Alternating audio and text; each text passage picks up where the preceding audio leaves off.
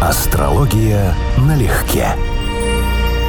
Привет, Константин. Здравствуй, Анечка. Друзья, привет и... Всем здравствуйте. Константин, когда ты пошел первый раз в первый класс, ты помнишь вообще, какие впечатления у тебя были? Помню, и фотографии остались в альбоме. Ну, какие впечатления были? Понравилась тебе школа? Ну, детей же обманывают, что там все так здорово, а ты от нее ожидал гораздо больше, чем она из себя представляла. Ну, это как обычно. Ну, потихонечку оптимизм относительно школы убывал, убывал, убывал. А на выпускном как ты себя чувствовал? На выпускном было странно, потому что я был не пьющий, а на выпускном это вообще отдельное мероприятие. Ну и вообще было ощущение, как это, помнишь, мы с тобой крематорий разбирали, в темном зале все танцуют? Да. Вот примерно такое. И моя подруга, так? 1 сентября на носу, и я решила, что самое время поговорить о роли учителей в жизни, о навыках первых социализации, а заодно и счастливое детство вспомним. да. Бонусом. Ты не видел мимас? Написано, что я вынес из школы за 10 классов. Ну, читаю сейчас 11. Пункт первый. Все идиоты. Пункт второй. Я тоже идиот. Пункт третий. London is the capital of Great Britain. Да, видел, я его видел. Хорошая штука, кстати. Что вынес ты? Суммируй. Мне до сих пор школа периодически снится как микросоциум, как такой вот срез общества с его мажорами, с его отверженными, вот с внутренними отношениями Так и так и далее, есть. и так далее, с его правительством в виде учителей, да, у которых есть определенная власть по отношению к народу. Ну, то есть есть вот эта вот прямая аналогия, и поэтому школа мне дала вот это скорее понимание, что мир вот он вот такой, и он и несправедливый, и со странностями, и, в общем, надо приспосабливаться. Потому что, конечно, одно дело, когда ты живешь в семье, где все более или менее, да, а если ты живешь в книгах, я читал сразу, я пошел в школу, я хорошо читал уже. И первые же проблемы были в первом классе еще, что я читал на уроках. У меня были первые неуды по поведению из-за этого. Как смотрим в гороскопе школьные годы чудесные и последствия от них? Ну, как считается, мы смотрим это по третьему дому, то есть по содержимому, по правителю третьего дома. Это то, что то человек натив в процессе так называемого базового образования. Опять же, сейчас это среднее школьное, это вот, допустим, 8 классов, да, ну когда-то было там 3 или 4. Ну, то есть есть обязательный минимум, который должен человек пройти вот для того, чтобы социализироваться. Вот этот обязательный минимум смотрится по третьему дому. Соответственно, какие-то проблемы в этом доме, как правило, отражаются проблемами в микроколлективе, в отношениях с детьми или в отношениях с учителями и так далее. Плюс у нас есть психология подобного рода вещей. То есть у нас есть Меркурий, который вообще описывает обучаемость. У нас есть Юпитер, который описывает авторитеты, включая учителей. И поэтому вот эти все нюансы в карте, в, ну, в комплексе в учете, могут отражать, как ребенок будет реагировать на этот период своей жизни. Значит, отношения с учителями и с одноклассниками будут проходить по каким-то одинаковым показателям? Как это разделять? Или настолько Не. детально невозможно? Не, можно. В том-то и дело, что одноклассники и среда – это третий дом. То есть это вот школа, это мой микроколлектив, мой класс, обстановка в школе вообще и так далее. А вот представители учителя – это девятый дом. И у взрослых людей то же самое. То есть те, на кого мы ориентируемся как на духовный авторитет, а в школе те, кого мы вынуждены считать учителями, это девятый дом. Соответственно, у нас могут возникать, у кого-то есть, да, критическое отношение к учителям. Например, Сатурн, влияющий плохо или находящийся в девятом доме. С высокой степень критицизма или авторитарные, критичные, жесткие, слишком требовательные учителя. У кого-то, наоборот, большой оптимизм, кому-то везло, кого-то выделяли учителя, продвигали, там, экзальтированная планета, например, в девятом доме. То есть для вас этот человек по-прежнему вызывает восхищение, вот для вас это стало ориентиром. Ну, то есть это можно читать в карте. Сколько синастрий всегда одновременно работают Да. в таком коллективе, как школа? Да. Как выделять наиболее значимое? Ну, например, большинство учителей меня недолюбливали, скажем так. Но была пара, которые по-настоящему меня понимали, видели, ценили, или любили, уважительно относились, и равно такое же было у меня к ним отношение. Что здесь перевесит, если бы мы смотрели вот условно мою карту школьную? Я думаю, совместимость, ты правильно говоришь. То есть это именно личная совместимость учителя-ученика. Вот насколько они друг другу понятны, насколько они друг другу интересны. Но большинство-то недолюбливает. И из этого большинства два ярких пятна, например. Люди разные, это может быть по разным причинам. Потому что одноклассники, они обычно имеют часть гороскопов сходные за счет того, что половина планет находится в тех же самых местах и в тех же аспектах. Но пять планет очень значимых личностных. Солнце, Луна, Меркурий, Венера, Марс. Эти пять планет, которые очень ярко влияют на личность, они как раз находятся в других местах у всех одноклассников, поэтому вот здесь мы различаемся сильно. И поэтому с кем-то совместимость может быть прям очень разной. Опять же, это еще индивидуальная характеристика натальной карты, не только совместимость. Например, допустим, математика дается плохо, ну, допустим, кому-то, да. То есть отношения с математичкой, наверное, будут не очень хорошие, потому что она ставит двойки, да.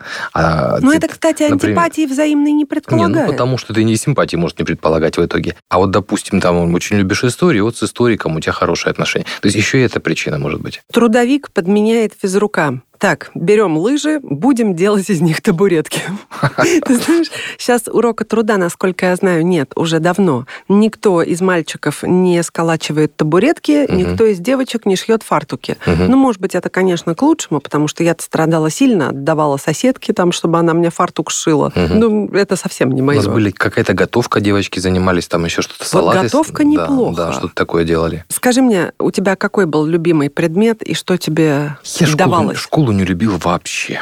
Вот почему? вот. Объясни. Ну вот в том числе потому, что мне Сатурн в самом-самом конце третьего дома, мне там было сложно. Но потом я был очень мечтательный, и мне было очень трудно концентрировать внимание. Сейчас таких детей называют гиперактивными дополнительно. Не синдром дефицита внимания, да? вот, Ну, типа которые, того, да. которые не могут сидеть, а вот там вот что-то вот крутят в руках, дергают ногой. И это кого-то все время раздражало. Плюс у нас, ну, честно говоря, не было хороших учителей. Это я сейчас тоже отчетливо понимаю, уже будучи взрослым, что все отрабатывали так. Ну, было видно, что у них есть любимчики, было видно, что это субъективно, что это не вызвано какими-то такими качествами. Класс, в котором я учился, был очень мажорный. То есть собрали сливки города. И это были очень непростые ребята в плане отношений. То есть у всех были эго, эго, эго раздутое. То есть коллектива школьного не было, и отношения не сложились. Ни с классом, ни с учителями. То есть для меня школа была отбыванием. А у тебя? Я училась в трех школах. Ой, Первый класс около дома, и я ничего не помню. Просто вообще стерто. Настолько это было не мое. Со второго по седьмой я училась в очень хорошей, как ты говоришь, мажорной, одной из лучших московских языковых школ. Мгм. И они у меня остались чудеснейшие воспоминания. Вторая половина 80-х и примерно треть, если не половина нашего класса, это были дети, которые к этому возрасту, ко второму, к третьему классу приехали, поступили, успев пожить в долгосрочках с родителями в Японии, Ну да, да. в Америке, Не в. Аргентине. Мгм. То есть это даже Да. не социалистически, Я это тебе не Чехословакия, не Польша. И при этом, к чему я хочу привлечь внимание, никогда я не помню, чтобы хоть раз кто-то кому-то из так называемых привилегированных этим ткнул в нос. Никогда этого не было, чтобы дети кичились друг перед другом. Очень много было талантливых детей, многие эмигрировали в конце 80-х с родителями, к сожалению. Но факт, что класс, может быть, я бы не назвала каким-то супер дружным, но, безусловно, у нас не было конфликтов. И ни разу я не помню, чтобы те, кого называют, ну, условно, обычными детьми, да, из простых семей, на себе ощущали какое-то превосходство или высокомерие. При этом школа была настолько сильная. У меня была прекрасная учительница, о которой я хотела бы вспомнить, Алла Назаровна Мотрева. Но это фантастический человек и педагог. Фантастический. То есть человек, который каждый урок выкладывался. И такая интеллигентная женщина. В общем, школа была потрясающая по-настоящему. Там проводили недели театра дети каждый год, когда весь первый этаж был обклеен афишами того, что ставит каждый класс. И это было невероятно талантливо. И как раз по Филатову ставили Мгм. Федота Стрельца. Мгм. Очень много было и Это мои классики. старшие классы, мы тоже говорили цитатами все. Это было у меня со второго по седьмой. И я потом еще возвращалась лет в 19-20, любила приехать на Кутузовский к школе, сесть на скамеечку и пореветь. Насколько разные эмоции. Потому что я-то возвращаюсь как на руины все равно, что с ощущением, вот как далеко я ушел с того момента. Вот примерно такое чувство. А У нас, если помнишь, когда вышел фильм «Чучело», он у нас в городе, во всяком случае, шел в закрытом показе. То есть туда собрали педагогов ведущих городских. Это был закрытый показ, то есть считалось, что фильм содержит сцены детской жестокости, все это вот очень серьезно. Вообще, да, еще люди все-таки были сильно непуганные, да, потому что мы сейчас уже привыкли к совсем другим форматам. Когда смотришь то же самое «Чучело», просто не понимаешь вообще, из-за чего шум-то. Совсем другая жизнь. Моя мама была педагог технический, и она шла такая вся эмоциональная, говорит, неужели такое может быть? Пыталась мне писать словами, что там происходит. Я говорю, мам, все гораздо хуже. В школах все гораздо хуже. Я вообще там ничего особенного из ее рассказа не извлек. А она, по-моему, просто не понимала, до какой степени вот атмосфера, в которой я постоянно кручусь, ну, скажем, недружелюбная. Ну, мы с тобой говорили за кадром, да, для меня удивительно, ведь ты учился еще раньше меня, и ты столкнулся с тем явлением, которое всем сейчас известно как буллинг, Мгм. а я за всю школу не только в свой адрес, а вообще этого не наблюдала. Ну, это было в порядке вещей, вообще массово просто. Ну, понятно, что это было всегда, естественно, там, где есть социум, кого-то пытаются прогнуть под себя или обижают, или оскорбляют. Но мне, конечно, конечно, это удивительно. Я счастлива, что даже в старших классах с этим не столкнулась вообще. Вот как раз в старших мне было гораздо легче. Ну, во-первых, я сам старше, да, то есть старших надо мной в школе уже было меньше, раз. Во-вторых, наши самые-самые отмороженные, они ушли кто в ПТУ, кто куда, да, и остались учиться Даже из мажорной школы отмороженные? Ну, школа нет, класс а, мажорный. Класс. Угу. А школа обычная, господи, шахтерский город, поэтому контингент там специфический. Те, кто ушли, тоже в атмосфера в классе стала существенно полегче. Для меня, например, это повлияло сильно. Я за два класса последних, собственно говоря, рванул в успеваемости, там до серебряной медали практически. А до этого я старался не выделяться и не выпендриваться, потому что даже то, что у меня грамотная речь, ну, скажем, вызывало определенное раздражение. Надо весь этот серьез чуть-чуть разбавлять какой-то легковесной шуткой. Учитель дает частные уроки музыки детям, все знают, что у него почему-то все дети себя ведут очень тихо и послушно. Коллега его спрашивает, как вам это удается? Он говорит, я на первом же уроке ученику сообщаю, предупреждаю, не будешь себя нормально вести, скажу твоим родителям, что у тебя талант. lump. Круто, да? Я музыкалку закончил, так что да.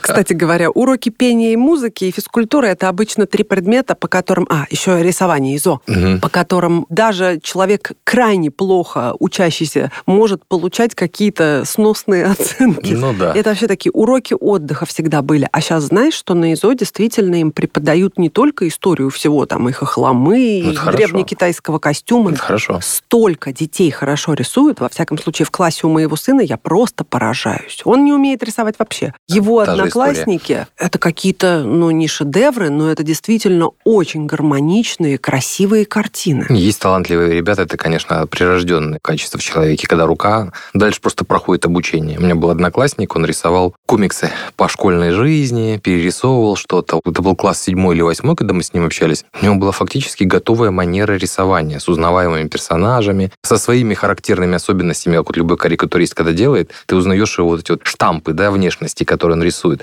У него все это уже было сложившееся. Вообще удивительно, как много личности формируется именно в школьные годы. Даже старшие классы, да, потому что фактически сложившаяся личность уже. Но дальше человек на этот каркас только достраивает какой-то определенный опыт. Вот я помню, как раз я вот в возрасте старших классов читал Стивена Кинга, и у него была вещь, называется «Долгая прогулка». Он ее написал в старших классах, но не издавал, потому что никому она была не нужна. И вот та же история. Ты читаешь ее и понимаешь, абсолютно зрелый автор. То есть абсолютно сложившийся человек со своим взглядом, с пониманием, с психологией, готовый Стивен Кинг. Одноклассники, вот эта вот ситуация отношений в классе, да, это, по сути, срез, не скажу микроскопический, уменьшенный вариант социума, уменьшенный вариант того, кем будут эти люди в жизни. Они в дальнейшем мало меняются. С одной стороны, да. С другой стороны, ну сколько великих людей прошлого вспоминая свое детство, говорили о том, что учителя им заявляли, будто они ну, едва ли не умственно отсталые. То есть еще подход к очень нестандартным детям угу. и вообще способность разглядеть угу. в поведении нестандартном или в нежелании подчиняться. Угу. Индивидуальность и талант в чем-то – это, в общем, довольно сложная вещь, потому что, как говорят обычно учителя, ну и отчасти их можно понять.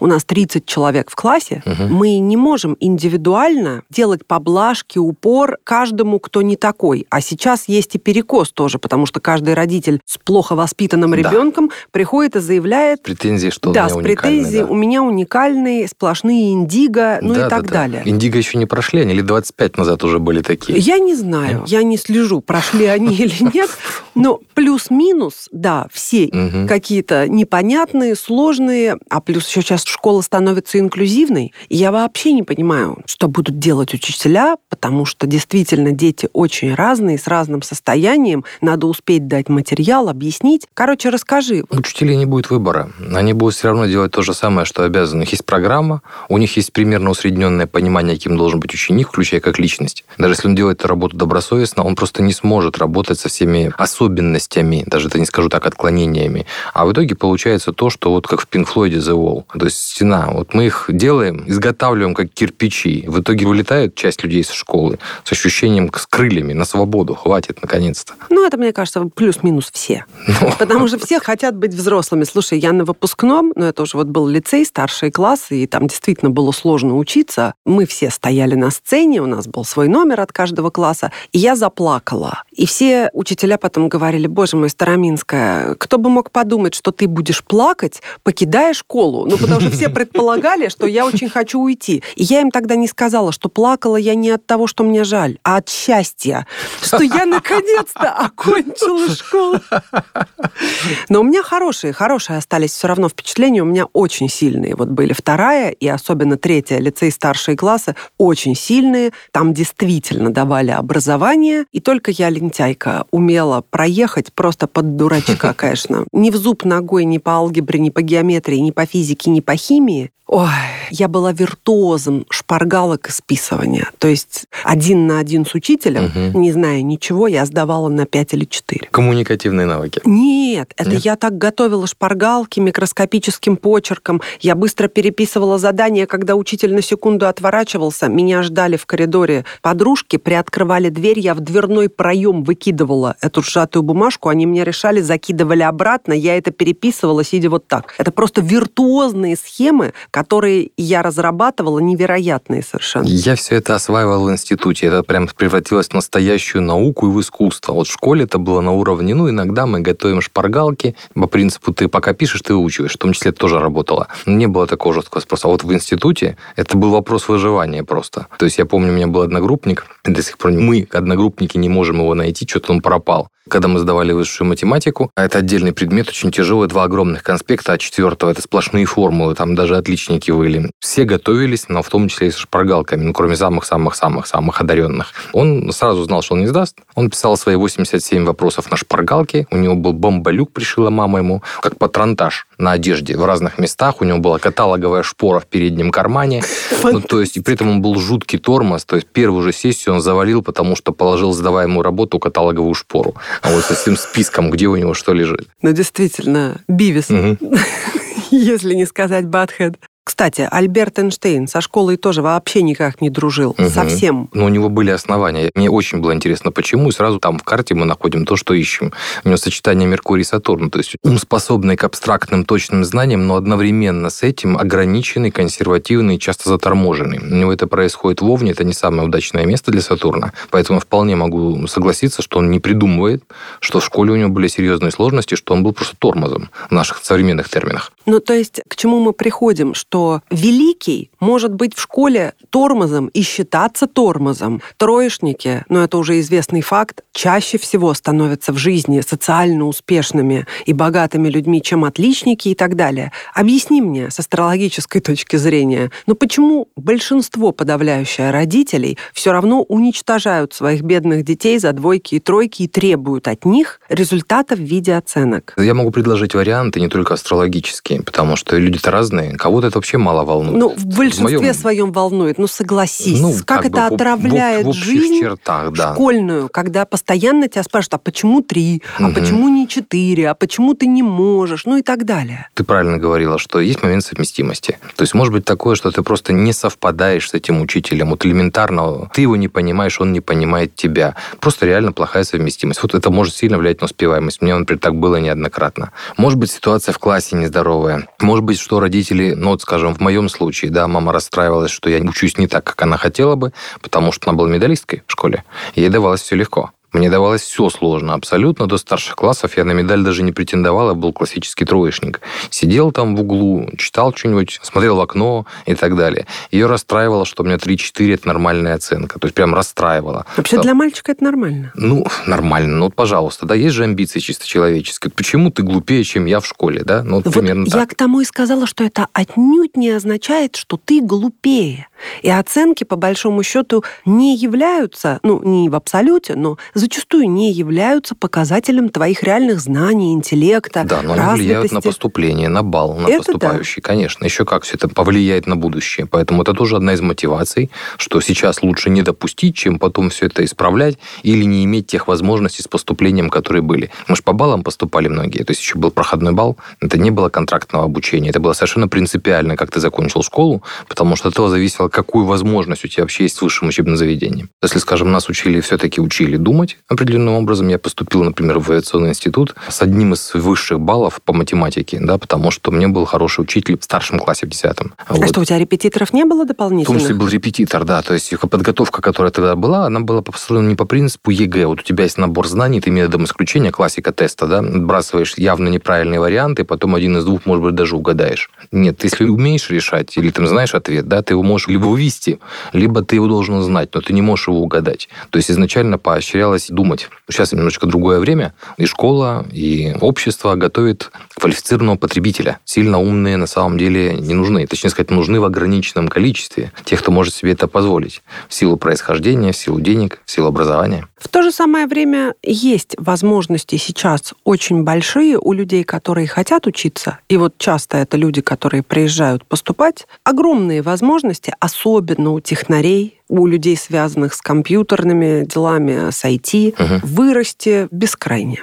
Не, и ну, происхождение не имеет никакого значения. Нет, тут есть своя специфика в том смысле, что действительно быстро развивающаяся область, требующая вот, знаний, чтения, постоянного рода навыков. Но им сейчас на самом деле большинству, вот если не берем айтишный сектор, то, что он реально лавинообразно развивается, а, скажем, то же самое научное и техническое знание, там, допустим, органическая, органическая химия, инженерное дело, то сейчас с этим сложнее, потому что раньше в обществе культивировалась эта идея, что это социально полезные профессии, что это престижная работа. Но вообще в обществе был был запрос на такого рода вещи, то сейчас диджей, футболист. Не, ну диджей это, кстати, нет. Это совсем не актуально и очень большая конкуренция. А вот ПТУ бывшее, угу. профучилище и ручной труд сейчас как раз на волне, на гребне и оплачивается ой-ой-ой как. С одной стороны радуюсь, с другой стороны раньше слесарь это прям не ну било ну, да. по бюджету. Или особенно проложить провода при ремонте, свет. Угу. Сейчас это серьезные деньги. Не знаю. Количество людей, умеющих работать руками, резко уменьшилось, и эта профессия стала востребованной, потому а что вот, слишком кстати, много блогеров, да. А как ты это посмотришь в мунданных рамках? На самом деле, это было бы интересно разобрать, откуда, я не знаю, не готов сейчас сказать Вот причины. почему, да, вдруг да. взлетел ручной труд и его ценность? Я сказал бы, что, наверное, причина астрологически он найти, мне нет готового ответа. Скорее всего, причина в том, что был большой спрос на другие отрасли. Физический труд, вообще ручной труд был не престижен,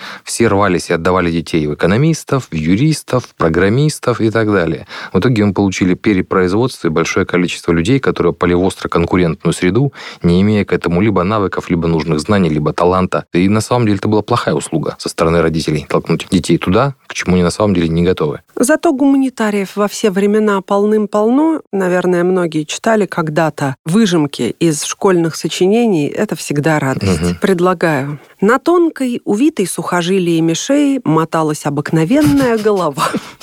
Пьер Безухов носил панталоны с высоким жабо.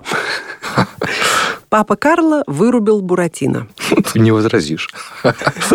Смысл глагола только. Ну да. Нос Гоголя наполнен глубочайшим содержанием. Хорошо. Герасим, вот, это я называю Тургенев в корчах, переворачивается в гробу. Герасим учил плавать еще хуже, чем говорил. Главное, что это все реальные сочинения. Кругом было тихо, как будто все вымерли. Какая красота! Печорин похитил Беллу в порыве чувств и хотел через ее любовь приблизиться к народу, но ему это не удалось. Не удалось ему это и с Максимом Максимычем. Когда я прочитал роман Горького «Мать», то сам захотел стать матерью. Первые успехи Пьера Безухова в любви были плохие. Он сразу женился. И тоже и не поспоришь. И не поспоришь. Стихотворение, вот капитан Очевидность писал, стихотворение написано в рифму, что нередко наблюдается у поэта. И последний гвоздь в крышку этого гроба. Учитель унаваживает почву для прорастания будущих знаний.